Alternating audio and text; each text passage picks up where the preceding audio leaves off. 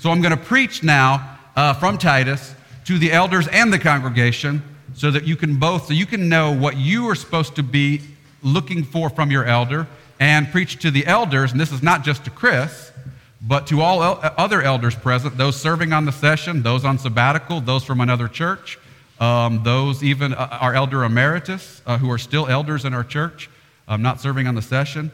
So, but you can know what, uh, what your role is as an elder. And this is what I want to, this is what I want to emphasize. Two things as we look at Titus. We're going to keep looking for these two things. Um, it's easy when you think about elders to think about the main job of an elder. What elders do is they're a board and they get together and they make decisions and they sit down in a room and they have a session meeting and they have business and they go through this business and it, it, it, lasts several hours and that's there and they make decisions and they lead the church and all that and that that's what an elder does but that is not at all the primary thing that an elder does. That is not our primary duty, our main duty. That is a duty. It's important. It must happen. But that, that can so easily become the focus of this is what an elder does. This is what a deacon does. We're not talking about deacons today, but a deacon has those meetings too. But that's not our, that's not our main job.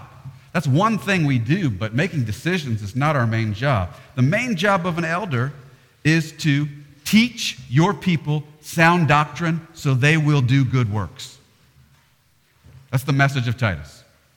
Teach your people, the people in your church, not the people in another church, the people in your church who are under your care, teach them sound doctrine. I'll talk about what that is in a second. I know the, the term sound doctrine at least immediately makes some of you green. It shouldn't, but it does. I know that that's the, that's the case. Teach, some, teach your people sound doctrine so that they do good works. And you say, I wish you hadn't added that last part. I can't help it because Titus talks about that this is the importance of this so much in the book of Titus that it's, it, it, you can't not say it. That's the importance of this. Teach your people sound doctrine so that they will do good works. That is the main role of an elder, getting the Bible to the people so their lives are changed. That's our, and I'm not talking about classes, teaching classes, although you could be teaching classes. I'm talking about an elder talking to a member, speaking to a member, and speaking to them about God's word. This is what God's word says. This is the truth. When you say sound doctrine, you mean two things. And part of it is missed, so I want to mention this. When you say sound doctrine, you mean what God has told us in His Word about who He is and His salvation. That.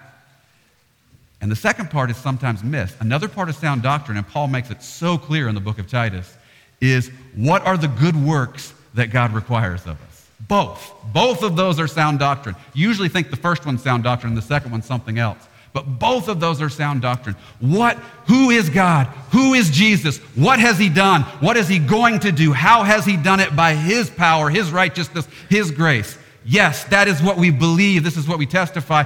And what are the good works he calls us to do now by his grace and by his help and by his. That's sound doctrine. So teach your people sound doctrine so that they will do good works. Teach only what God, and so elders, I want to remind you that that's your duty. Don't get distracted by session meetings, business meetings, this, that, and the other thing from your main and primary duty, which should be most of your work, talking to the members about the word, what God's word says, what God's word teaches. That's your main job. That's what we're all about. That's what we have to be invested in.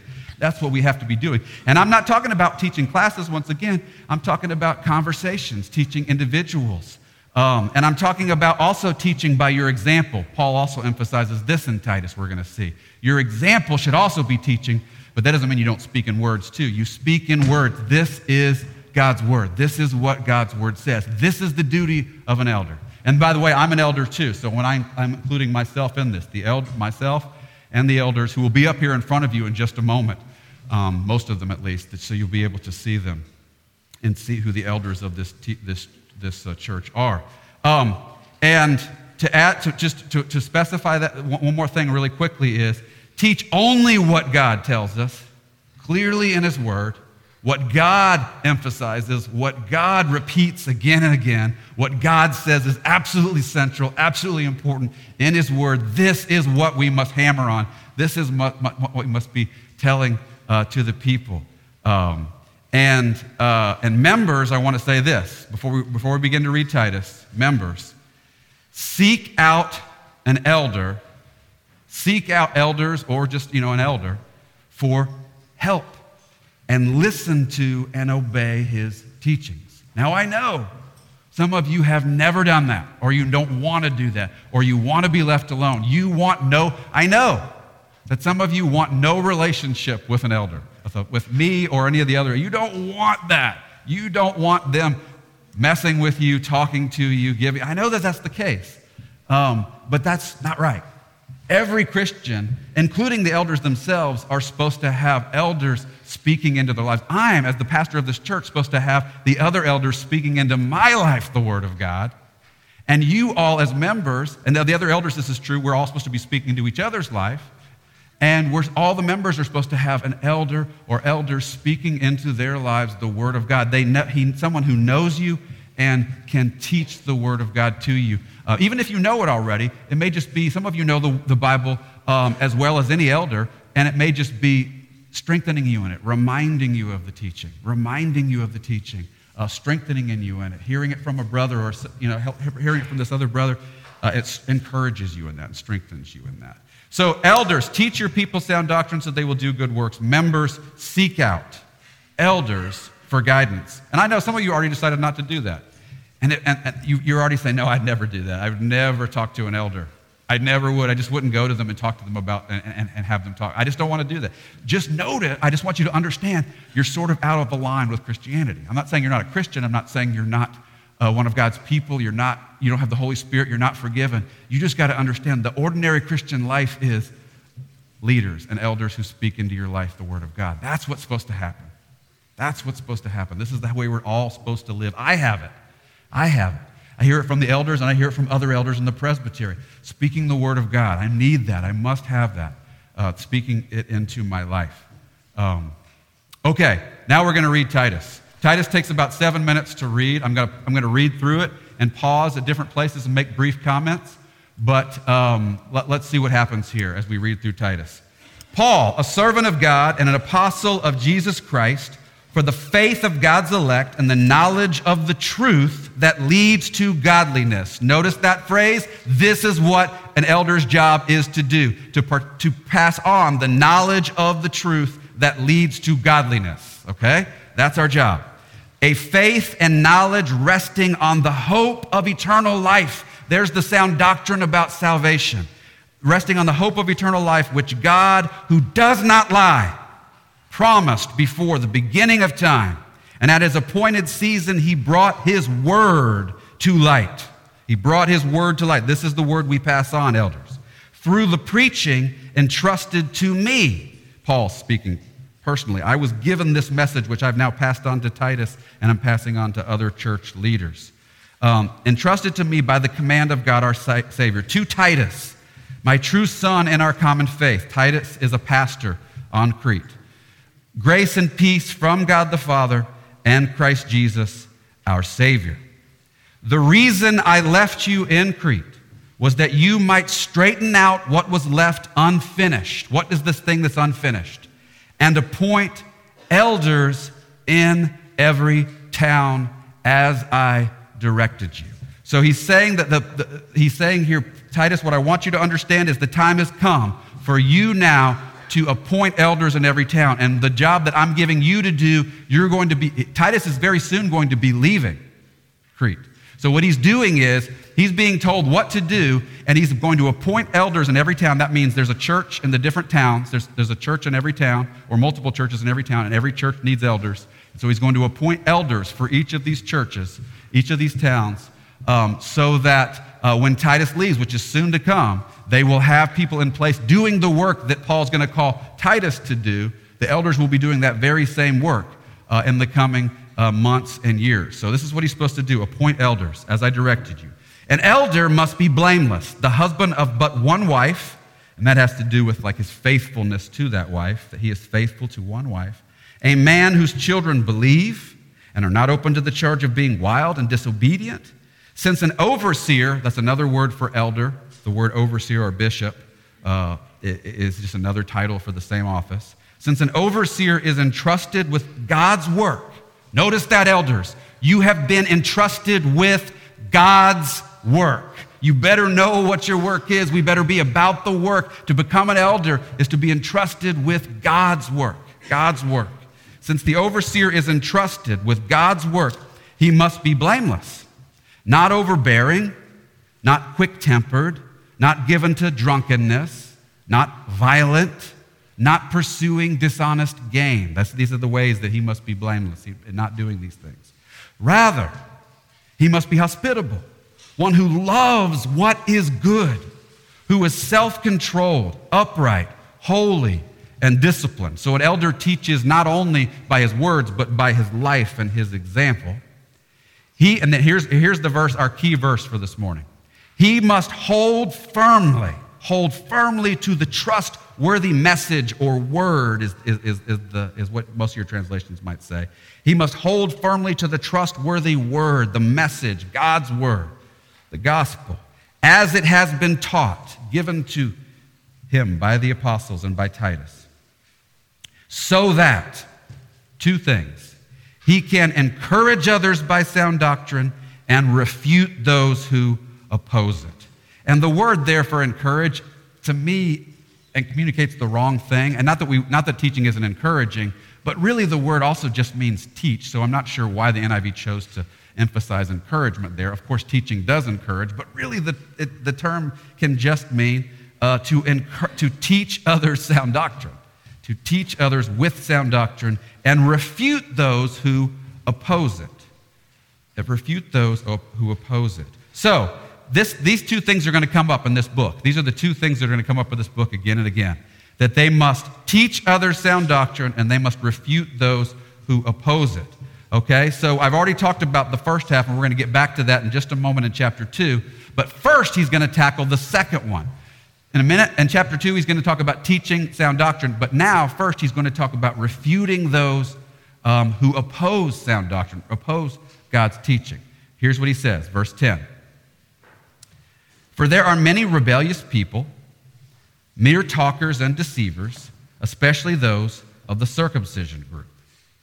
Now, this is a group that he's talking about. We don't know a lot about them. We don't know too much about everything that they were saying and doing. But you, what you need to understand is this is a group inside the church. This is Christians. These are people claiming to be Christians, not only claiming to be Christians, but claiming to be teachers of God's word. And what they were doing is, we don't know all the details and everything that they said, but basically, what they were doing was they were teachers who were, uh, they were teaching, you'll see this again in, in a moment. They were teaching things, uh, they, who, they had added to the word what Christ, the message they had received through Jesus Christ, the apostles had passed on through Jesus Christ, the, the word of God that had come from the apostles to Titus, to the others. These teachers were teaching extra stuff, extra goodies. They were like, oh, we've got some things that you may, your teacher may not have told you these other things that you need to know and do. We have new requirements. We have added duties, added requirements that you need to do this. And if you do that, you'll be in the inner circle of Christians, the true Christians, the really powerful Christians, the real. If you're doing this stuff, the only problem is the things that they were teaching did not come from Jesus. They didn't come from the Bible. They didn't come from what the apostles taught. They were adding requirements, adding duties, adding to the Word of God. And this is the false teaching that he's talking about. And that's why he's saying these are the rebellious people he's, he's, talking about here, these teachers. You'll, you'll see what he says. Verse 11, he says, They must be silenced. Not because you're trying to be mean to them, but because you're trying to protect the people from this bad teaching. Whenever anybody wants to come in and say, hey, yeah, you, you, you understand these things, these Christian things, but we have additional things, new things you need to know, new things you got to do. And this is God's requirement. If you really want to be if you really want to be with God, if you really want to be a, a Christian in, in, the inner circle, if you really want to be one of the, the, the, the ones that advances above the rest, if you really want to know, you got to have these, these truths, these new truths, these other truths that we're not a part of Christ's message, not a part of, but they're digging it out of the Old Testament. They're digging it out of, of their traditions. They're digging it out. These are Jewish people. They're digging it out of the traditions of the elders, dig, digging it out of the Old Testament, saying, no, you got to do this, and you got to do this and you got to do this, and adding to what the Bible actually said. And that kind of stuff is so dangerous. And that's why I said to the elders at the beginning, we got to stick to what God actually says. We cannot add on. We cannot embellish. We cannot uh, say, you know, I sort of think this passage means this, and then come up with some requirement that is not biblical. It's, it's going way beyond what, what the Bible actually says, or adding things uh, onto Christians and adding, and adding things. Uh, this will lead them astray. Um, so what does he say? He says, they must be silenced. You have to keep, if these people are teaching, he's not talking about going out outside the church and finding false teachers and silencing them. No, no. He's talking about if they're in the church, if they're in the churches of Crete, the towns of Crete, if you have these kinds of people in your churches on, the, uh, on Crete, um, you need to silence any Christian in your church who's teaching any of these kinds of things. They must be silenced. They must be silenced because they are ruining whole households.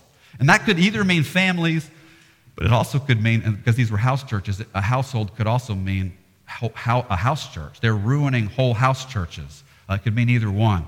Um, they must be silenced because they are ruining whole households by teaching things they ought not to teach. They didn't get this from Jesus. They didn't get this from the apostles. This is their extra wisdom, their extra, extra embellishment, their new teachings, their new ideas, okay? He said, and, and, and, and uh, because they are ruining whole households by teaching things they ought not to teach, and that for the sake of dishonest gain. So this is true of these teachers, may not be true of, of, every teacher we encounter, but it's a pretty common thing in church history that a teacher will come up and say, Hey, I got things to tell you you never heard before. Wait till you hear this, and you can send your donations here. And we, need to, we really need to expand the building. And, we, and I really could use a jet and that kind of stuff. And so, but even in the local church, it can be trying to trying to get ahead, trying to get power, trying to. Uh, somebody says, "Oh, I got teachings that other people don't have. I got things other people don't know about." And if if, if you listen to me, then you'll be going somewhere. You'll be in the inner circle, and you will, and then you and and, and, and you know, and, and they'll they'll push their own agenda, push themselves forward. So they'll they'll be profiting and gaining by this. Okay, so. Um, they're, uh, uh, they, they must be silenced because they are ruining whole households, and that for the sake of dishonest gain. This is part. This is not just them um, only genuinely wanting to teach God's word, but it's also something that's profiting them, benefiting them. Uh, they're te- but it's dishonest because they're falsely they're teaching false things that aren't true uh, for their benefit. Um, I don't have time to expand on verse 12. I'll read it for you, and it'll be a mystery to you. But it's sort of a philosophical joke that Paul's making here. Um, it was an old joke in philosophy that a, a, famous Cretan said, all Cretans are liars. And so philosoph- philosophers would say, so if he's, a, if he's a Cretan and he's a liar, is this true? And so Paul actually alludes to this philosophical joke about Cretans, all Cretans being liar, spoken by a Cretan. But I'm not going to expand on it because it would take too much time and it's not necessary for what we're going to do today. So let me read it. Even one of their own prophets has said, Cretans are always liars, evil brutes, lazy gluttons. This testimony is true. Therefore, rebuke them sharply, the false teachers, not the people, but rebuke them sharply so that they will be sound in the faith, so the people will be sound in the faith, and will pay no attention to Jewish myths, these inventions, or to the commands of those who reject the truth. Notice that myths, added ideas, and um, commands that are not a part of the truth, that are not the real commands. They're giving them new commands that are not really part of God's word, part of the truth. They're, they're adding commands. Um, to the pure, all things are pure, but to those who are corrupted and do not believe, nothing is pure. In fact, both their minds and consciences are corrupted. They claim to know God. This is what he says about the false teachers. They claim to know God, but by, the, by their actions, they deny him. They are detestable, disobedient, and unfit for doing anything good. And what it really says there is unfit for good works. Unfit for good works. So he's saying this teaching has already made these people unfit for good works. What are the good works? The good works Jesus really does want you to do. The good works that Jesus really does teach, we're about to hear about and the apostles really do teach. There's good works that he wants them to do. This stuff just distracts you. All this added stuff is pulling you away and making people who listen to it and people who teach it unfit to actually do God's will because they're so obsessed with these new things that are of no consequence, that are, that, that are not important, not part of God's word. So that's something elders we need to do too as well. Protect people, protect them. Paul calls them in another place the savage wolves. Protect people from those who are adding to the faith and bringing in things that are just not, that are not, not going to lead them in the right way and into doing good works. Okay, so what does he want us to teach? Listen, what does he want elders to teach? And what does people, listen, because you'll, you'll be fitting into these categories, um, all of you except the children. Um, uh, what does he want us to teach? Listen to this. You must teach, chapter 2, you must teach what is in accord with sound doctrine. Now he begins to explain more de- depth what that is. Teach the older men to be temperate, worthy of respect, self controlled, and sound in faith, in love, and in endurance.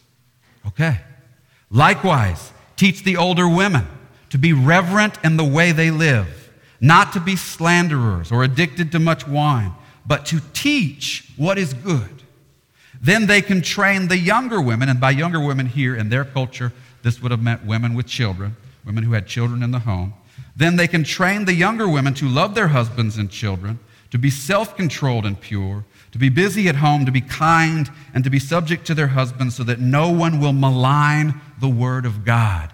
All of this, they are supposed to be living in such a way that people will uh, admire and be drawn to Jesus and his teachings and the Word of God, and what the, instead of uh, instead of uh, uh hating it, but instead but be drawn to it. Um, and they won't be able to they won't be able to point the finger at the people in your church and say, "Oh, you do this and you do that and you do the other thing." Uh, is this what Christianity teaches you? This is this is not uh, this is not good. This is not the right way uh, for someone to live and, and, act, and, and actually reject the faith because of the way the actual men and women in the congregation are live, living.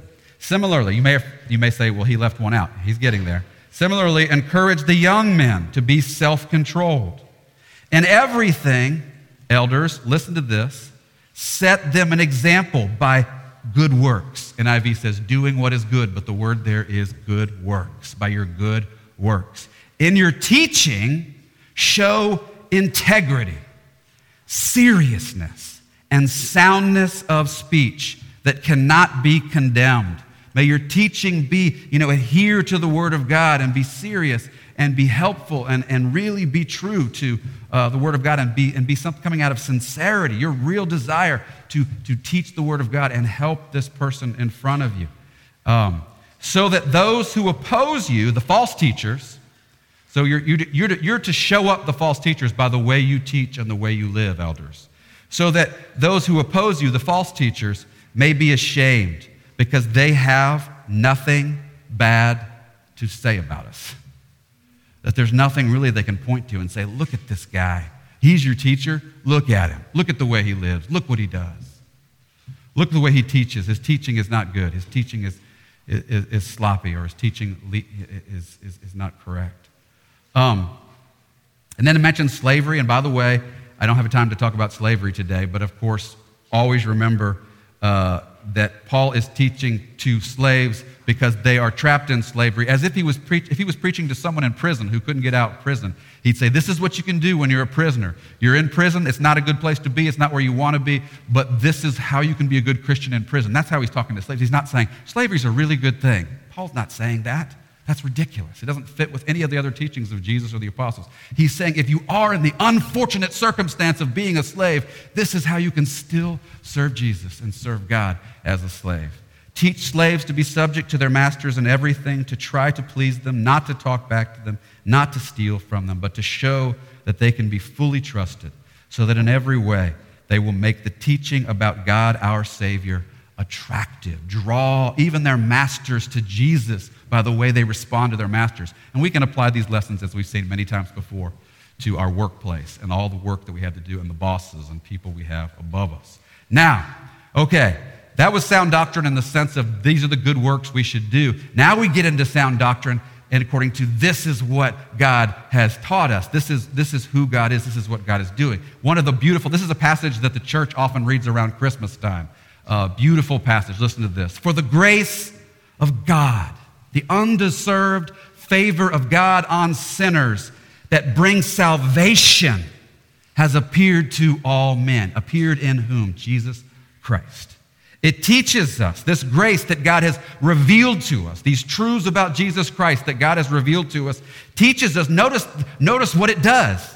Instantly, he gets back into good works because he says, if you get the truth about grace, if you get the truth about Jesus and about salvation, if you understand those doctrines, that those truths become part of who you are, then what's going to pour out of you is what he's about to say good works. Look what he says. He says, This grace teaches us to say no to ungodliness and worldly passions and to live self controlled, upright, and godly lives in the present age, in the age now in which we are.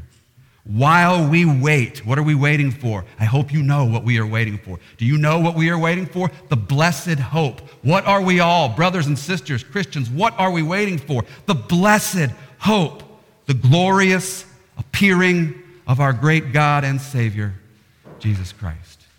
Maranatha, may it be before I finish this sermon.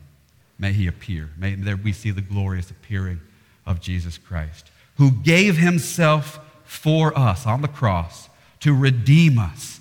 Notice the way he describes what Jesus did for us, he brings it back to good works again. Instead of saying to forgive us of our sins, which is true, absolutely fundamental, to bring justification, which is absolutely true and fundamental, he, he brings up two other ideas uh, which have to do with the life transformation. Look what he says. He says, the glory, and this is, elders, this is what we are to be teaching to our people. This is what they need to hear from us week after week, month after month, year after year, who gave himself for us. What did Jesus give himself for? To redeem us, that means buy us from all wickedness. To buy us from our wickedness, from our slavery to wickedness, and to purify for himself a people, to make us pure. And if we get pure by Jesus' blood, what will we look like? What will we look like if Jesus' blood comes upon us and we receive it by faith and we are, plant, we are purified by Jesus' work, His righteousness, His blood, His power, His grace, what will that look like? We will become a people that are His very own, zealous or eager to do what is good. And of course, that's the NIV's version of zealous to do good works. That's who we are. That's what Jesus died to make us to purify us to be those zealous for good works.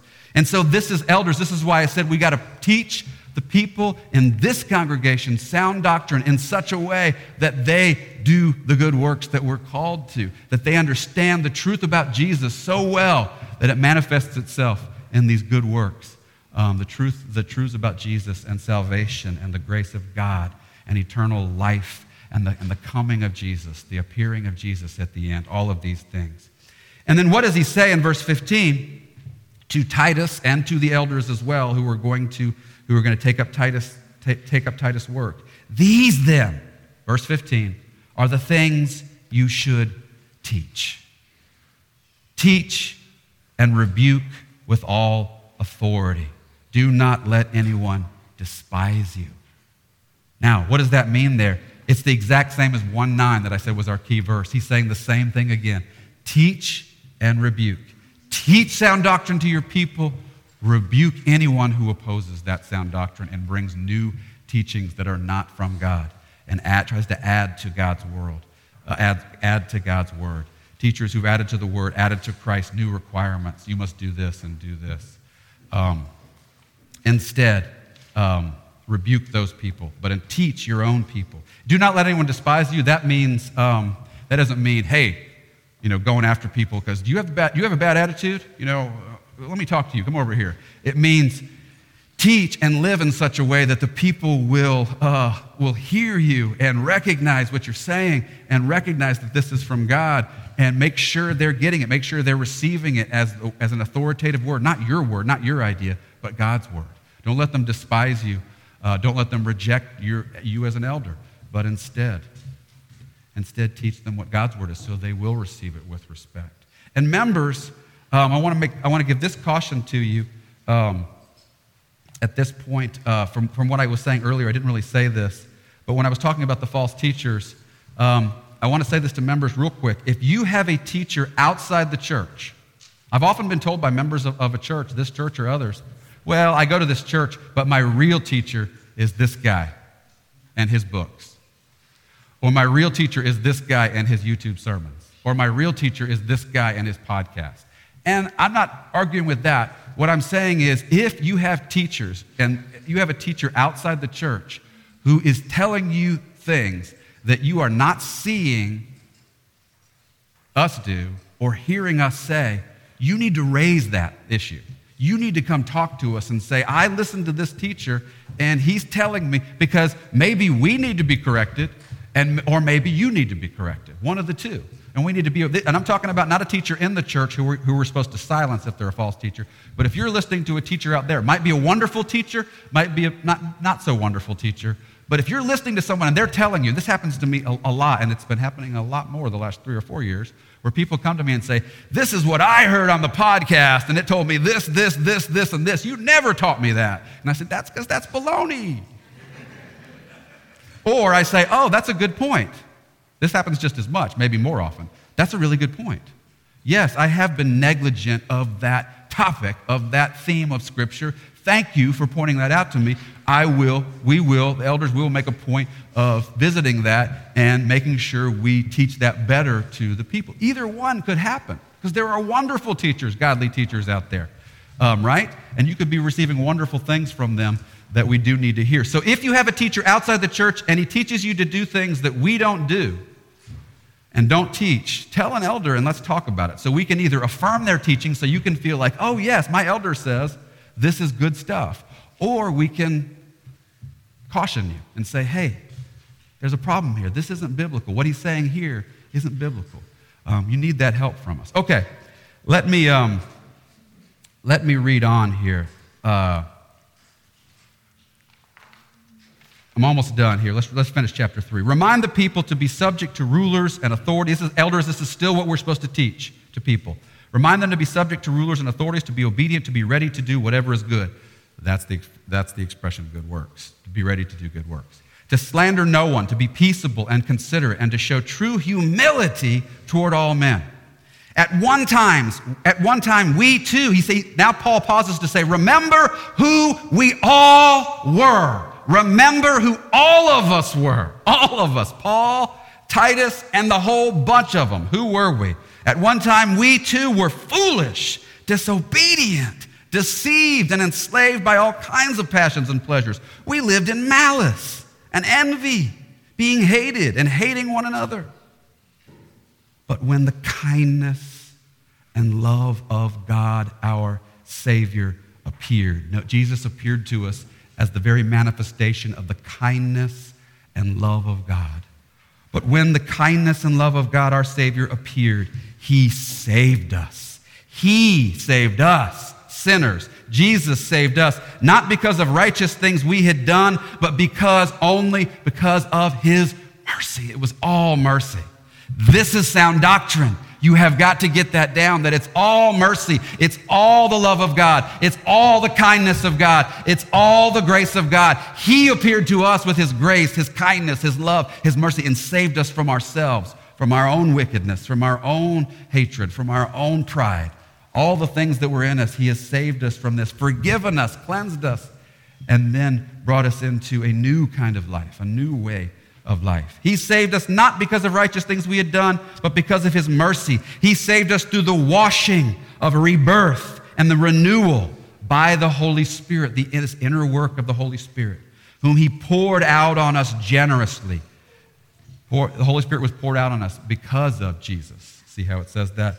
poured out on us generously through Jesus Christ, our Savior. So that, so that, and what is the result? Having been justified by His grace, we might become heirs, having the hope of eternal life. This is a trustworthy saying.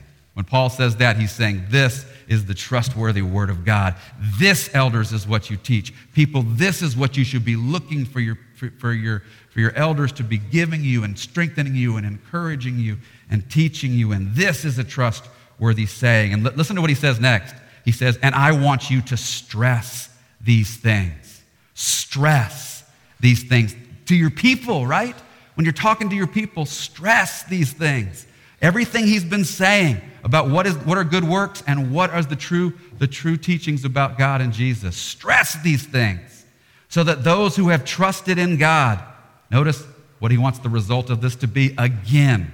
How many times is he going to say this? Look at it one more time. So that those who have trusted in God, Christians, may be careful to devote themselves to doing what is good. Or in the Greek, good works. Good works.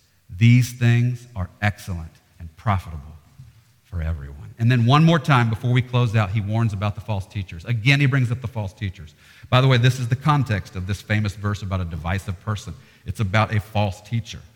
But avoid foolish controversies and genealogies and arguments and quarrels about the law, because these are unprofitable and useless. This is what the false teachers were bringing. We are bringing a new idea and we are quarreling about it. And we don't like what you're saying, teachers. And we have our own truth and we have a new teaching that's not in the scriptures, but we have a new teaching, although they would probably claim it was. But we have a new teaching that is not what the apostles taught. And we're giving it to you. And we're quarreling with the rest of the church because we want to put our ideas forward. And we're causing divisions and we're, causing, and we're fighting and quarreling and bringing forward these things. Um, uh, uh, and, and, and they're un, these, these teachings are unprofitable and useless. And then he says, this is, and, and Paul says, this is what you should do, Titus. This is what you should do, elders. If you have someone in the church who is teaching this kind of stuff, tell them twice to stop. Tell them twice to stop, and then tell them to be gone. Tell them twice to say, don't, you cannot teach this stuff to our people. You are hurting. You are, you are hurting our people if you teach them stuff. this stuff. Do not teach them this. After you've warned them twice to not teach it, say, Be gone. You can't be here anymore. You can't be in this church anymore if this is what you're going to teach and propagate. How does he say it? He says, Warn a person who causes divisions or a divisive person once, and then warn him a second time. And after that, have nothing to do with him. You may be sure that such a man, because of if, if his persistence in this and his refusal to, to be taught the right way, you may be sure that such a man is warped and sinful, and he is self condemned. And then let me close out the letter. Uh, he, as soon as I sent, just this, this personal touch, I can't read all of Titus and not read the ending, so let me read this for you. As soon as I send Artemas or Tychicus to you, do your best to come to me at Nic- Nicopolis, because I have decided to winter there. So Titus is getting ready to leave. Do everything you can to help Zenas the lawyer and Apollos on their way. These are the ones who probably brought the letter, and he's sending them back, sending them somewhere else now help them on their way, see that they have everything they need. One more time, verse 14, he just gets it in one more time. Our people must learn. Our people, our people, Titus. These people that God has given to us, the work He's given us to do. These are our people, Titus. This is our church. These are our, this is our flock, the sheep Jesus has put in our hands, elders. And Paul says, This is what our people need. This is what our people must have. Our people must learn to devote themselves to doing good works in order that they may provide for the daily necessities and not live or provide for the, that also could mean provide for the, the desperate needs of other people, not just their own needs, and not live unproductive lives. Everyone with me, Paul says, sends you greetings. Greet who, those who love us in the faith. Grace be with you all. Thus ends the book, the, Paul's epistle to, to Titus. And let me remind you as I close out here the two things I said at the beginning. Elders, teach your people sound doctrine. This is your number one job, not the business meetings. That is not your number one job. Your number one job is to teach the people sound doctrine. That doesn't have to be in a class, it can be just in a conversation. Pass on the true word of God to people so that they will do good works. And people, members of this church, begin to relate to your elders, if you don't, in a new way where you actually seek them out for guidance, seek them out for help, and listen to the teaching, listen to the word of God that they bring to you and communicate to you. Um, this is the way Christians are supposed to live. Um, this is the way we're supposed to live. The, those who are elders teaching and those who are, who are not elders, actually, no, the elders and all the others as well, every Christian is to be learning from elders uh, in the church.